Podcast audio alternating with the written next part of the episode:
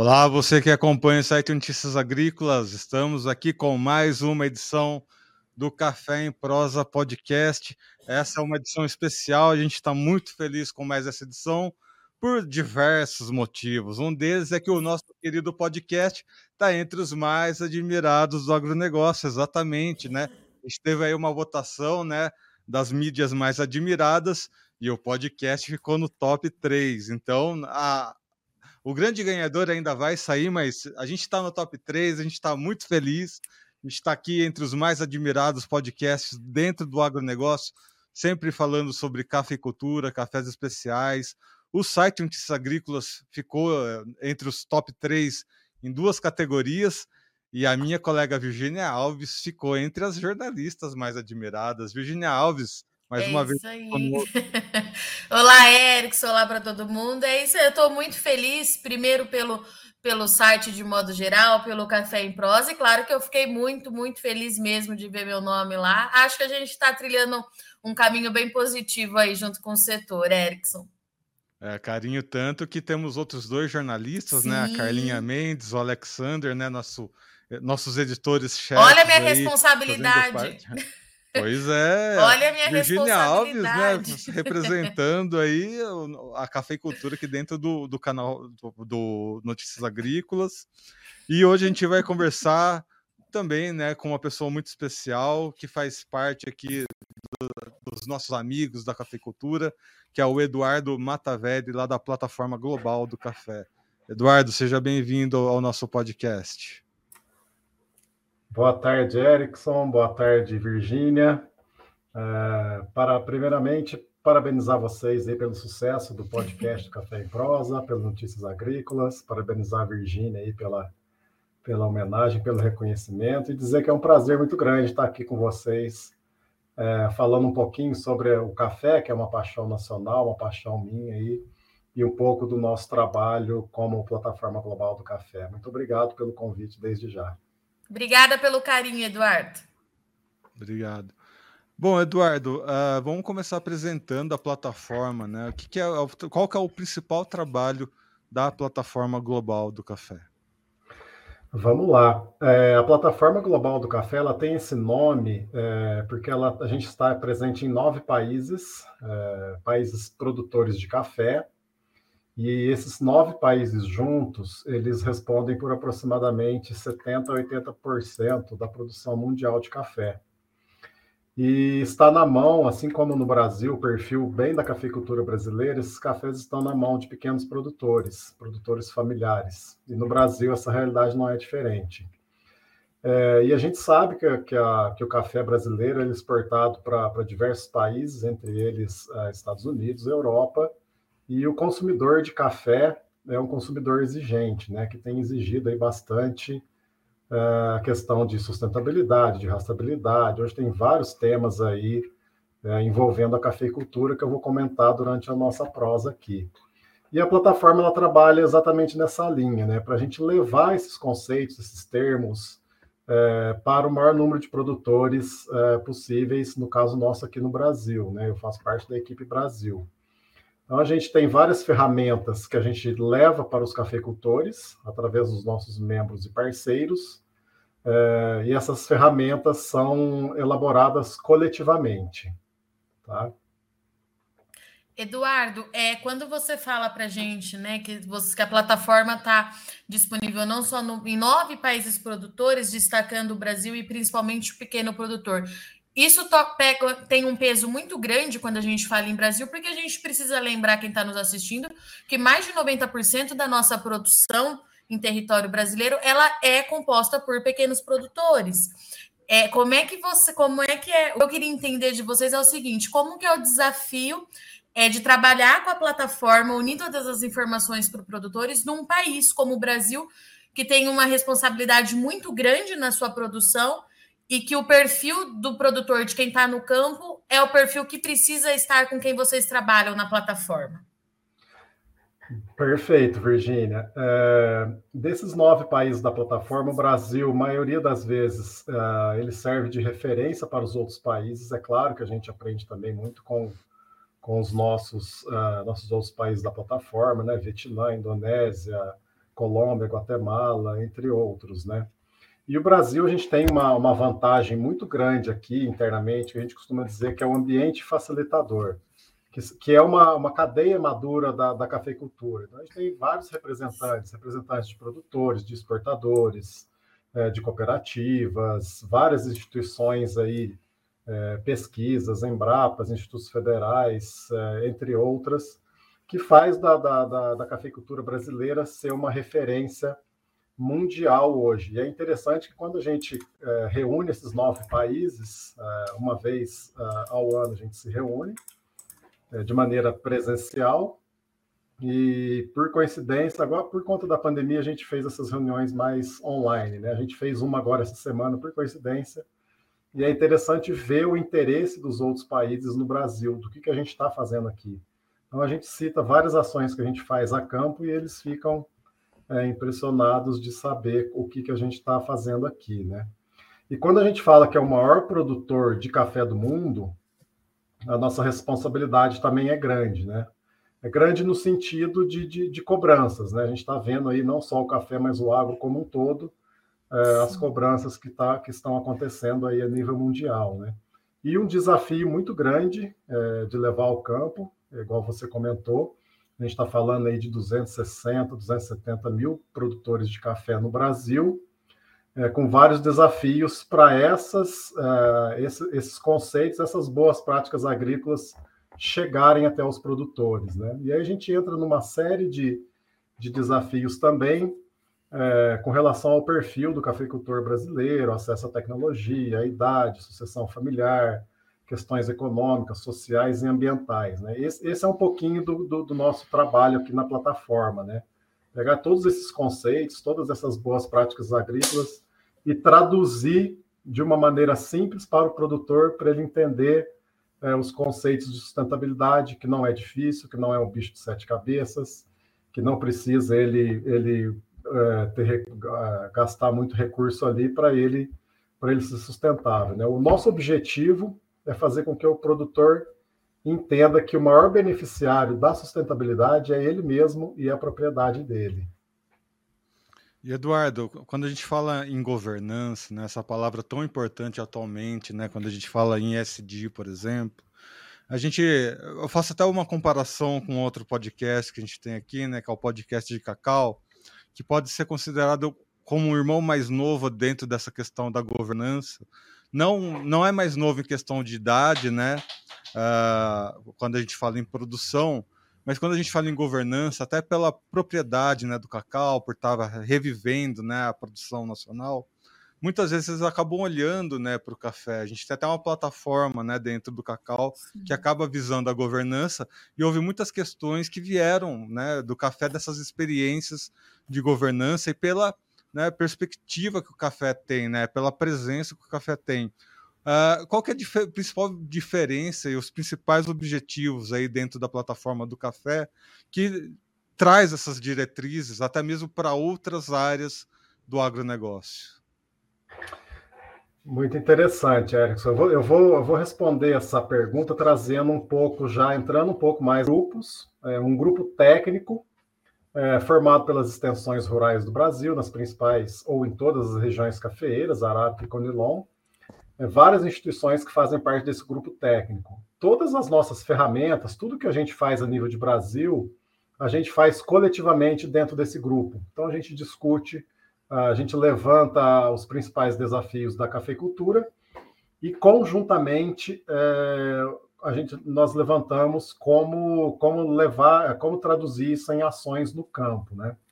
O currículo de sustentabilidade do café, que eu vou comentar já, indicadores de sustentabilidade, e essas ferramentas que a Plataforma Global Brasil elaborou coletivamente permite uma governança da cafeicultura como um todo. Um dos nossos objetivos é fazer da sustentabilidade a regra do setor cafeeiro, né? Começando desde lá da propriedade, técnicos, agrônomos, instituições cooperativas, extensões rurais, instituições governamentais como um todo, né? O outro grupo nosso, da Plataforma Global do Café, é um grupo político e estratégico, que valida todas as nossas ações. Então, a gente tem aí as principais entidades de classe fazendo parte desse grupo, né? CNA, CNC, Ccafé, ABICS, o próprio Ministério da Agricultura, entre outras empresas, né? Então, a Plataforma Global do Café ela tem uma capilaridade a nível de Brasil e essas ferramentas que permitem uma governança de todos os níveis aí da cafeicultura brasileira, né? Eduardo, eu queria voltar um pouquinho na sua fala anterior, quando você mencionou para a gente essa questão, essa pressão muito grande em cima do agronegócio e acaba, claro, atingindo o café. Por quê? O que eu quero entender? A gente tem visto todas essas instituições que você citou, o nome que fazem parte da plataforma, fazendo um trabalho muito forte no exterior para comprovar justamente os pontos positivos que a cafeicultura tem, né? Que são dados científicos, são números comprovados, enfim. A gente tem visto tudo isso acontecer. E, por outro lado, e você comentou também que a plataforma tem essa outra missão de levar para outra ponta, né? Para o produtor, entender o que estão falando lá fora, principalmente, e para saber o que ele precisa fazer aqui dentro. Como é que vocês têm cruzado essas informações para que o produtor fique, de fato, informado, entenda a urgência para algum deles, é claro, mas principalmente a necessidade na mudança de algumas práticas? Como é que tem sido esse jogo que você faz, né? O pessoal vai lá para fora, você tem um contato com as outras origens produtoras, nossas lideranças vão lá para fora para debater, enfim, para comprovar os nossos pontos, e você traz isso para outra ponta, que no fim de tudo é a ponta mais importante de tudo isso, que é quem faz de fato o café, né? Como é que você cruza tudo isso? Ótima pergunta, Virgínia. Dentre as ferramentas da Plataforma Global do Café, a primeira delas é o currículo, eu já vou chegar na sua resposta, né? A primeira delas é o currículo de sustentabilidade, é um conteúdo de boas práticas agrícolas. Esse currículo, quando ele foi elaborado, é um conteúdo de boas práticas brasileiros criado por brasileiros, é um documento nacional que reflete a cafeicultura, tanto arábica quanto conilon robusta aí. Esse currículo, quando ele foi elaborado, a gente já elaborou ele pensando nos Objetivos de Desenvolvimento Sustentável das Nações Unidas. Então, ele é uma linguagem que conecta com esses principais desafios da cafeicultura lá fora. Junto com o currículo, foram criados indicadores de sustentabilidade. Para quê? Para a gente saber realmente onde somos sustentáveis e onde temos oportunidades de melhoria. A gente sabe, nós da cafeicultura, do agro como um todo, as nossas fortalezas, né? E isso tem sido feito um trabalho muito bom lá fora, principalmente pelo Secafé, que representa os exportadores, de mostrar a imagem, as fortalezas da cafeicultura brasileira, né? E quando a cadeia do café como um todo, a Plataforma Global do Café, seus membros e parceiros, identifica alguns temas desafiantes para a cafeicultura, a gente trabalha projetos que a gente chama de iniciativas de ação coletiva. O próprio nome coletivo já se remete a trazer os atores da cadeia para esses temas desafiantes, né? A gente tem trabalhado duas iniciativas de ação coletiva. Uma se chama Uso Responsável de Agroquímicos, que é um tema também que é muito cobrado da gente no agro lá fora. Aquela questão de que o Brasil é o maior consumidor de agrotóxicos do mundo, quando a gente vê na ciência, a gente sabe que não é bem assim. E a outra iniciativa de ação coletiva é o bem-estar social, que é um tema também que tem gerado muito interesse dos consumidores de café, compradores, entre outros, né? Não só no café, mas em toda a cadeia do agro, né? E a gente trabalha essas iniciativas de ação coletiva com esses temas e leva até o cafeicultor. Por exemplo, dentro da iniciativa do uso responsável de agroquímicos, a gente tem trabalhado a questão do limite máximo de resíduos. Para cada produto agroquímico utilizado, existe um limite máximo de resíduos. Aqui no caso do Brasil, é a Anvisa que determina, né? E lá fora são outros órgãos de defesa, de fiscalização, enfim. E, principalmente, Europa, esse limite são bem mais restritos do que aqui no Brasil. E aí, como que a gente traduz isso? A gente elabora vários documentos, a gente elabora aí, reuniões com produtores, dias de campo, cartilhas, A gente treina todos os técnicos envolvidos nessas iniciativas, os técnicos de cooperativa, de associações, para levar essas informações para esses técnicos e esses técnicos levar para os seus produtores. Então, é uma espécie de treinar treinadores, né?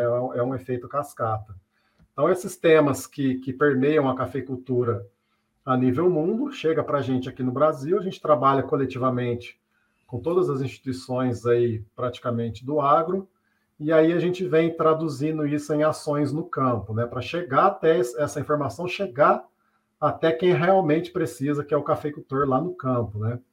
A gente tem trazido também alguns treinamentos muito interessantes. Eu tive a oportunidade de participar de uns 15 dias atrás aqui no sul de Minas, que é o manejo integrado de pragas e doenças, treinar os técnicos para eles orientarem os produtores a usar os agroquímicos somente quando tiver necessidade, né? O I do integrado é integrar outros métodos de controles a não ser o químico, né? Um controle biológico, um controle mecânico, um controle cultural. Por exemplo, na região aqui do sul de Minas, onde eu estou, as propriedades cafeeiras estão bem altas, né? Tem muito vento, onde entra muita doença, principalmente bactéria. E a gente orienta o produtor, ao invés de ele usar um produto químico, ele faz ali um controle, uma barreira, planta uma bananeira, um milho, enfim, que segura esse vento e evita dele usar esse agroquímico, né? A gente não é contra o uso, mas sim, até porque o nome dessa iniciativa, né? O uso responsável de agroquímicos. Então, a gente leva toda essa informação para o produtor. Um outro treinamento que a gente fez com os técnicos é o tecnologia de aplicação. O especialista que a gente tem aqui na plataforma são duas referências nacionais aí, o professor Pio, o professor Bevenga, um em cada área, onde ele vai nessas regiões cafeeiras e faz um dia antes ele vai lá e faz uma avaliação dos equipamentos de aplicação. As bombas costais, os pulverizadores tratorizados. Ele desmonta esses equipamentos e pega os técnicos, junta os técnicos dessas cooperativas e associações membros da plataforma e faz um raio-x ali e dá o treinamento em cima disso. A gente tem visto, quando a gente fala de limite máximo de resíduos, né, que foi o começo dessa parte aqui, a gente vê que ainda tem um caminho muito grande para chegar até o produtor para que esse café não acuse resíduo lá fora. Então, o manejo integrado de pragas é usar o produto na hora certa, no momento certo, na praga certa e na época do ano certo. E quando precisa usar esse produto agroquímico, aí entra a tecnologia de aplicação, o bico certo, a ponta certa, o alvo. Então, são práticas ali simples, mas que ainda tem muito que ser trabalhado até chegar no produtor, né? Só um exemplo aí de como a gente tem trabalhado e feito essa conexão lá fora, aqui, para chegar realmente lá no campo, né? Eduardo, o Erickson deixou só para pegar o gancho da fala dele, a gente tem acompanhado aqui de perto as ações que o setor tem feito lá fora, e a gente tem um retorno muito positivo. A base do Ccafé, por exemplo, traz que foi um retorno positivo, um bate-papo legal. O Marcos fala muito isso aqui com a gente no Notícias Agrícolas. Mas sabe o que eu fico muito curiosa? Eu queria saber se você tem essa resposta, né? Já que você está aí englobando tudo com a plataforma, qual é o feedback que vocês recebem com as lideranças do Brasil lá fora? Tem surtido efeito? Vocês estão sentindo isso? Porque é um trabalho muito bem visto, que tem acrescentado muito para a abertura de alguns mercados, para consolidar outros, mas quando você tem o resultado, a resposta de quem está lá fora, o que você tem recebido de todas essas ações? A gente tem surtido efeito, eu vejo pelas empresas que fazem parte da plataforma, né, membros e parceiros, muitas delas localizadas lá fora, né? Então, aquilo que eu comentei agora há pouco, né, existe um interesse muito grande em saber como que o Brasil está respondendo a esses desafios da cafeicultura, né, que eu comentei agora há pouco, dos agroquímicos, das questões sociais, né? E quando a gente para pensar ou até levantar, isso aí já se concretizou aqui no nosso trabalho da plataforma, a gente fez a gente entrou em contato com todos os nossos membros e parceiros e pedimos para eles levantarem quais ações de sustentabilidade cada empresa está fazendo.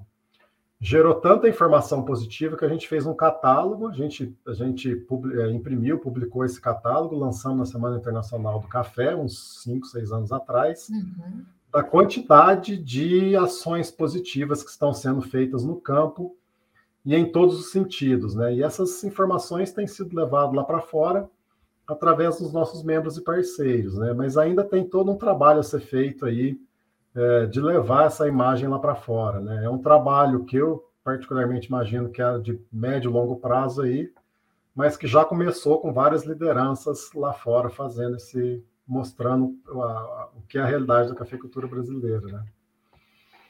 O que eu vejo de diferencial quando a gente fala que há uma plataforma de trabalho coletivo, e isso eu acho que é uma situação única que acontece no agronegócio, né? Eu não vejo outros grandes setores tendo atuações como essa, exatamente pela complexidade que a gente está conversando aqui, né?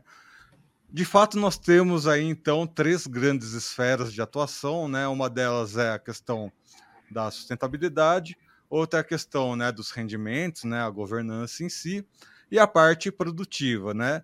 São 3 grandes esferas de atuação, cada uma trabalhando, né, independente da outra, mas que em algum momento ou outro, né, há uma fusão e essas 3 grandes esferas se tornam uma coisa só.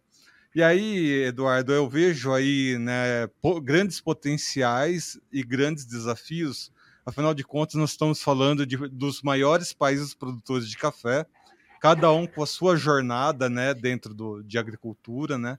E o Brasil tem uma jornada que, apesar, né, das críticas que acontecem mundo afora, a gente tem uma jornada de excelência, né? Nós temos grandes instituições trabalhando aqui no Brasil, inclusive aí a plataforma global, que às vezes em outros países acaba não tendo essas mesmas benesses, né? Como é que você posiciona essa competitividade e essa jornada brasileira da cafeicultura, até mesmo para mostrar o que temos para ensinar a esses outros países e até mesmo aprender a melhorar?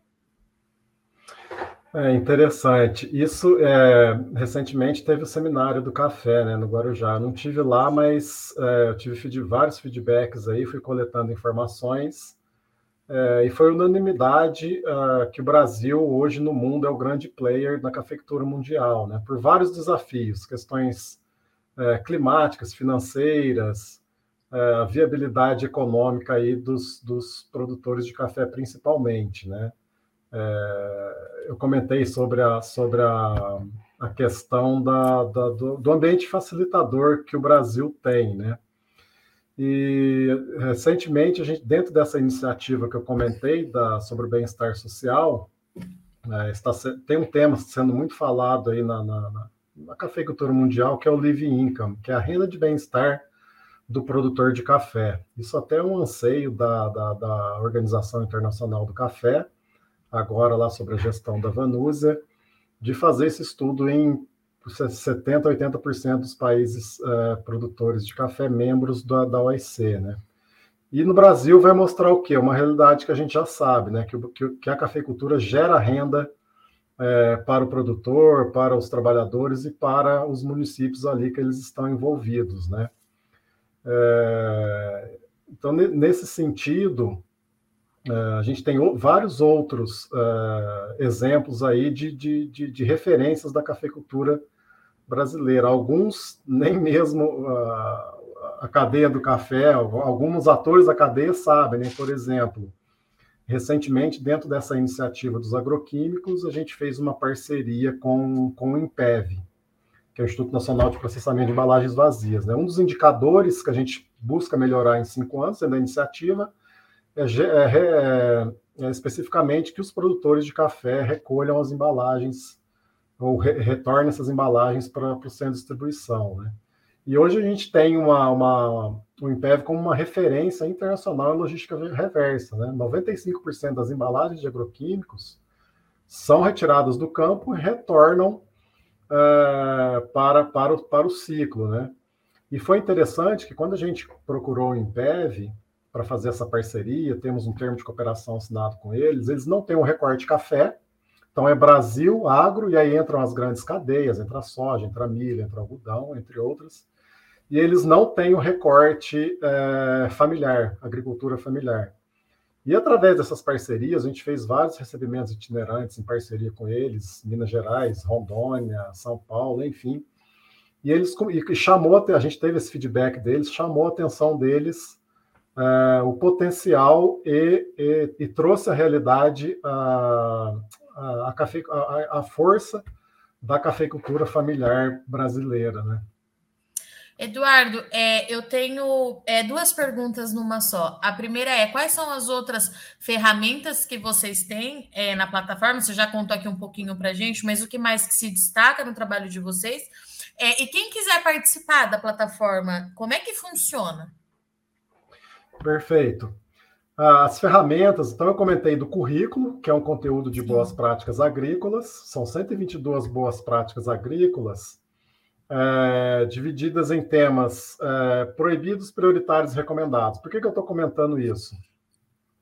Porque tem alguns temas que são sensíveis para a cafeicultura, para compradores, torradores, enfim, que entraram como práticas proibidas. Por exemplo, desmatamento, o trabalhador aplicando lá agroquímico sem uso de EPI, trabalho infantil, entre outros, né? O currículo... Como são 122 boas práticas agrícolas, a cadeia achou que seria muitas boas práticas para levar para o produtor de uma vez. E coletivamente também, dentro desse grupo de trabalho que eu acabei de comentar, foi elencado quais seriam os itens fundamentais para a sustentabilidade da cafeicultura brasileira. E foram eleitos 18 itens fundamentais. O primeiro deles, coincidentemente, é a qualidade e a produtividade do café, que é o tripé econômico da sustentabilidade, né? Uhum. E depois desses itens fundamentais, a gente tem os 35 indicadores, tá? Quando a gente fala em melhoria contínua, imaginem um círculo que não se fecha, né? Então, no topo, a gente tem o currículo, itens fundamentais da cafeicultura, que é um resumo do currículo, né? Seriam os 10 mandamentos do currículo, vamos dizer assim, que é uma porta de entrada da cafeicultura mais rápida na sustentabilidade. Os indicadores de sustentabilidade, e a gente tem também uma ferramenta que chama Sistema Interno de Gestão da Sustentabilidade. A gente leva todas essas ferramentas para os membros e parceiros da plataforma, e todas essas ferramentas estão dentro de um aplicativo. É um aplicativo super moderno, super inovador.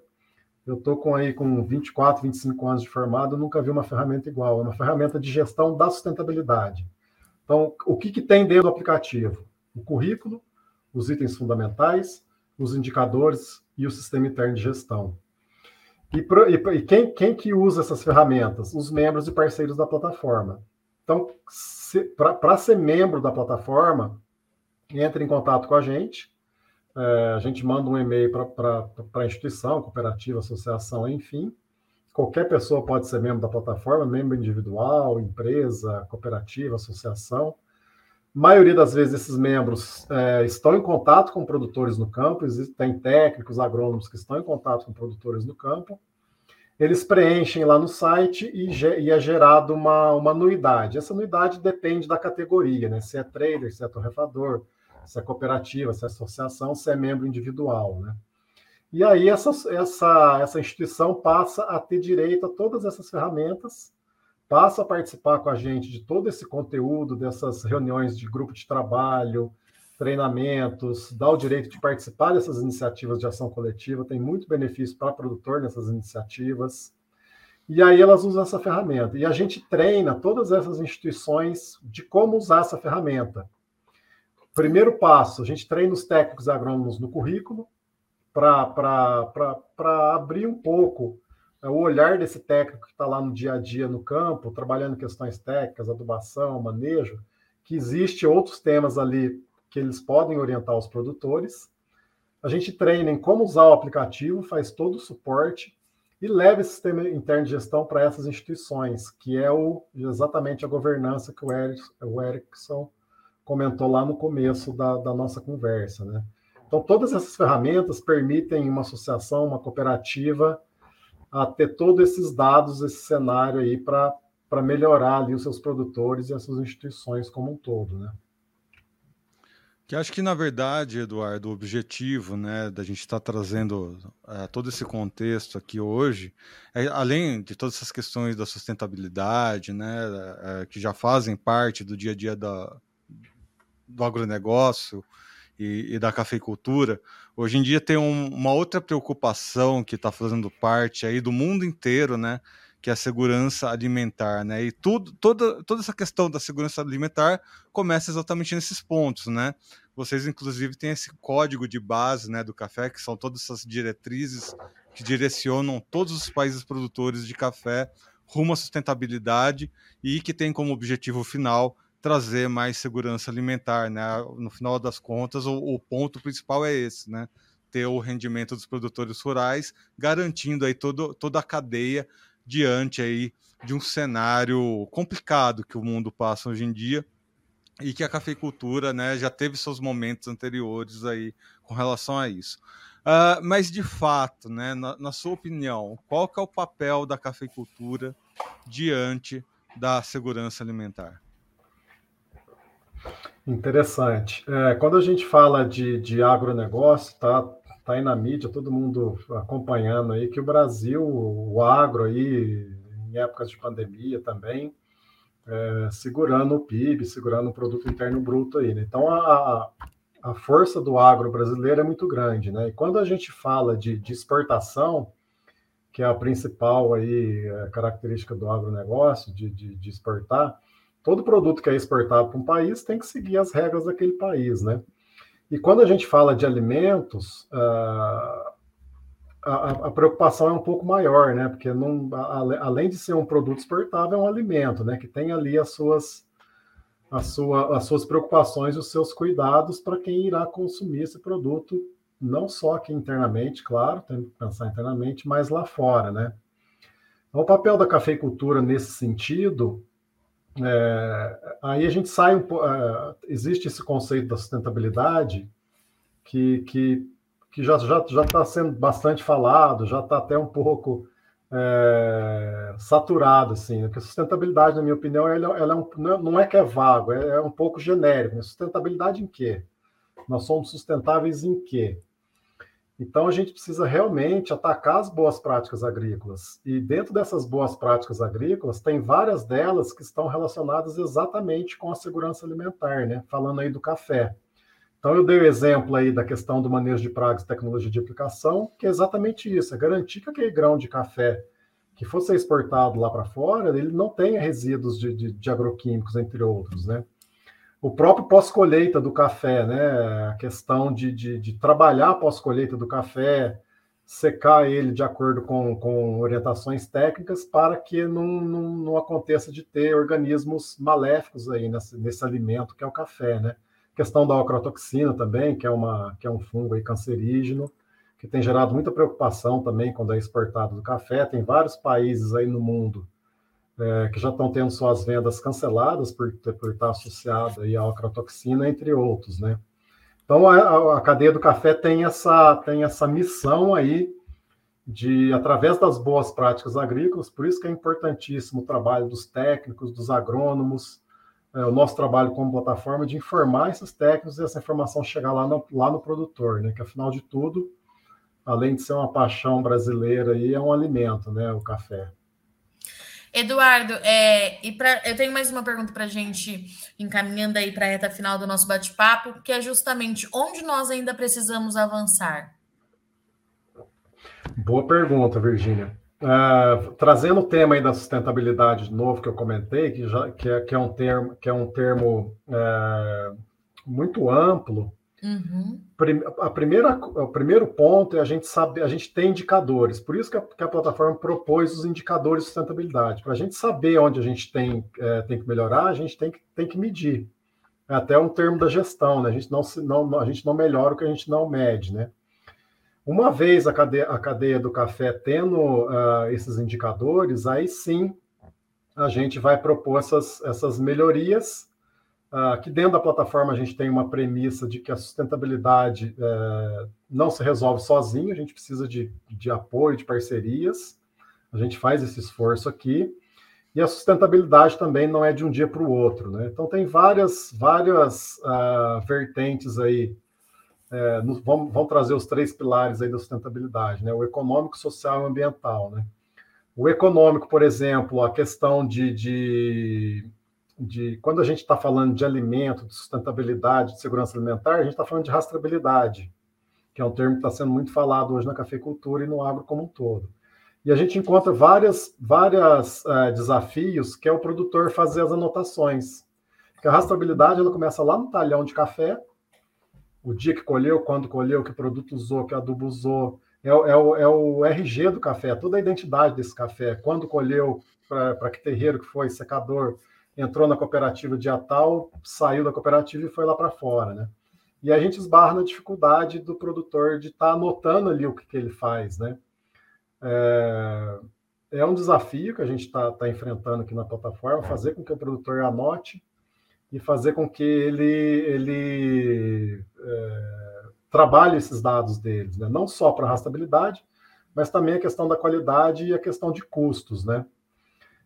Nas questões sociais, aí, a gente tem acompanhado aí os trabalhos, principalmente agora na época da colheita do café, a questão dos migrantes, a questão de trabalhadores vindo de outras regiões, existem várias legislações aí para isso, esse cuidado que se tem que ter com as contratações, não só dos migrantes, mas também de outros trabalhadores, né?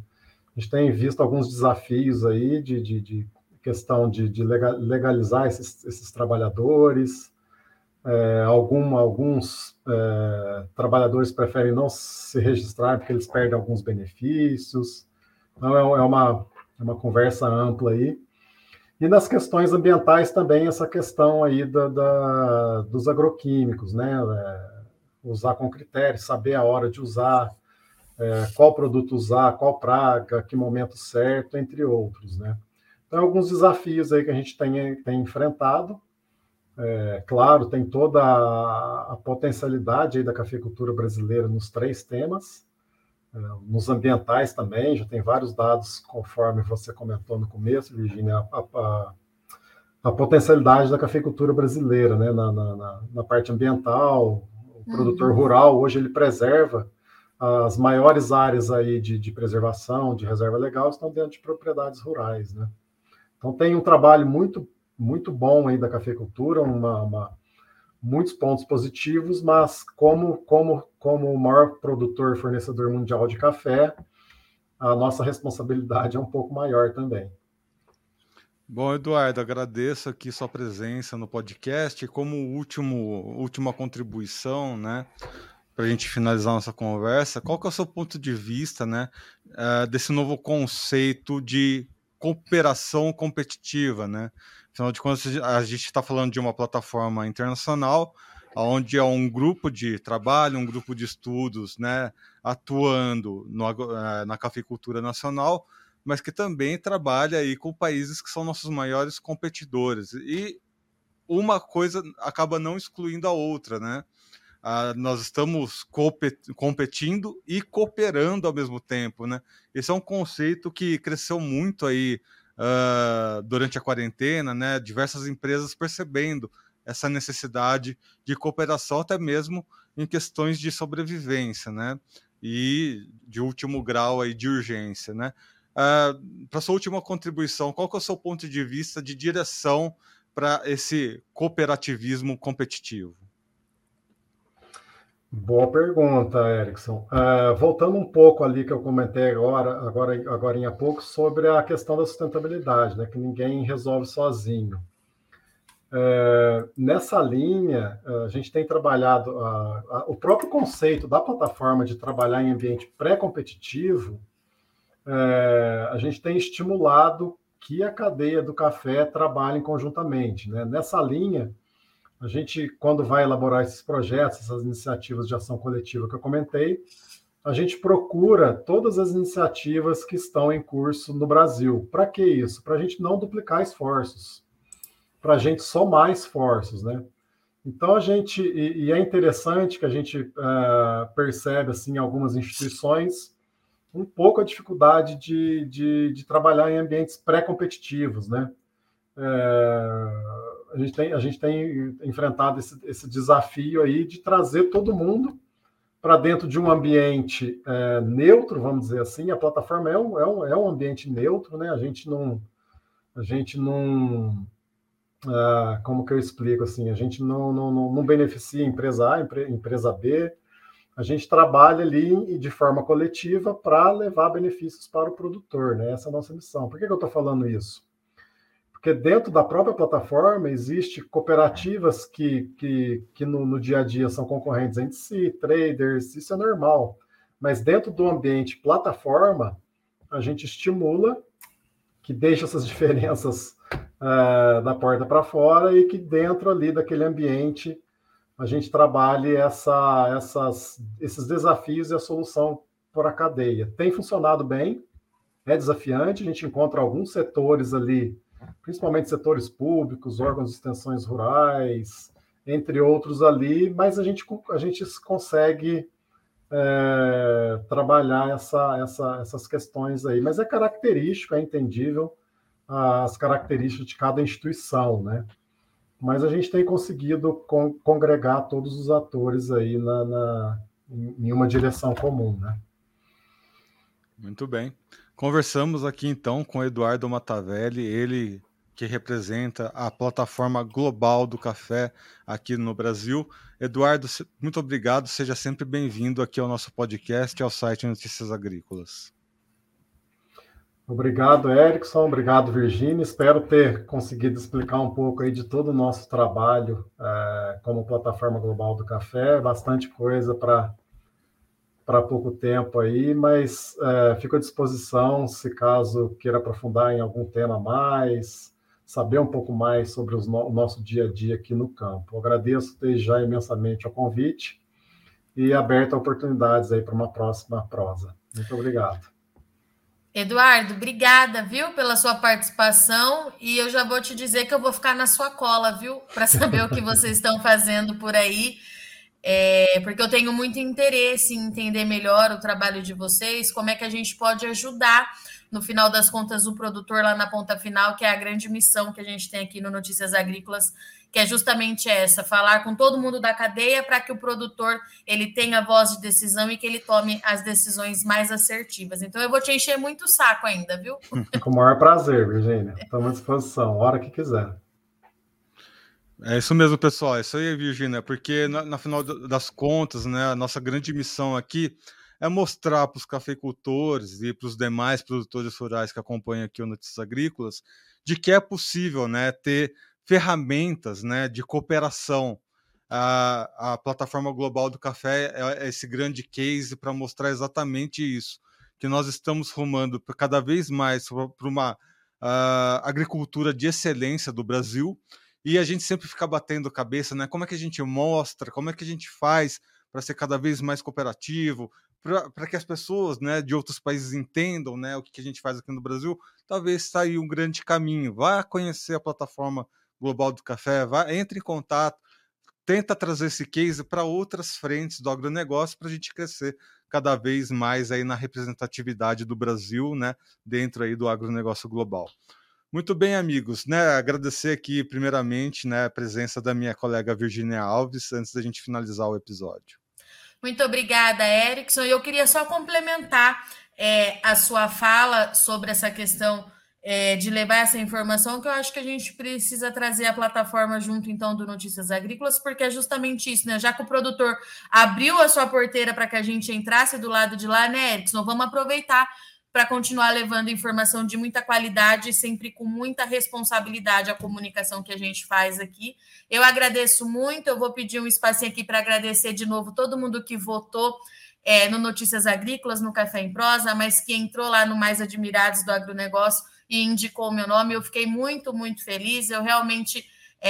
eu me encantei muito com a cadeia cafeira de modo geral, tenho feito bons amigos por conta do café, então eu estou muito, muito, muito feliz mesmo. Muito obrigada, pessoal, e até semana que vem mais um Café em Prosa. Antes da gente finalizar, então, aquele lembretinho de sempre, né? Sigam as nossas redes sociais, estamos no Twitter, no Facebook, no Instagram, Temos aqui o canal oficial do Notícias Agrícolas dentro do YouTube, então lembra de se inscrever no canal, ativar o sininho, deixar o like, e não se esqueça de mandar a sua história aqui para o site Notícias Agrícolas. Estamos aí com a segunda edição, né, da história, né, da melhor história dos agricultores. Há uma iniciativa aqui do site, tem premiação e vai ter aí uma grande comemoração presencial aí, e você pode fazer parte dessa história de 25 anos de Notícias Agrícolas, que o mais importante é você, produtor rural, tá aqui conosco. Até a próxima edição aqui do Café em Prosa Podcast. Até lá!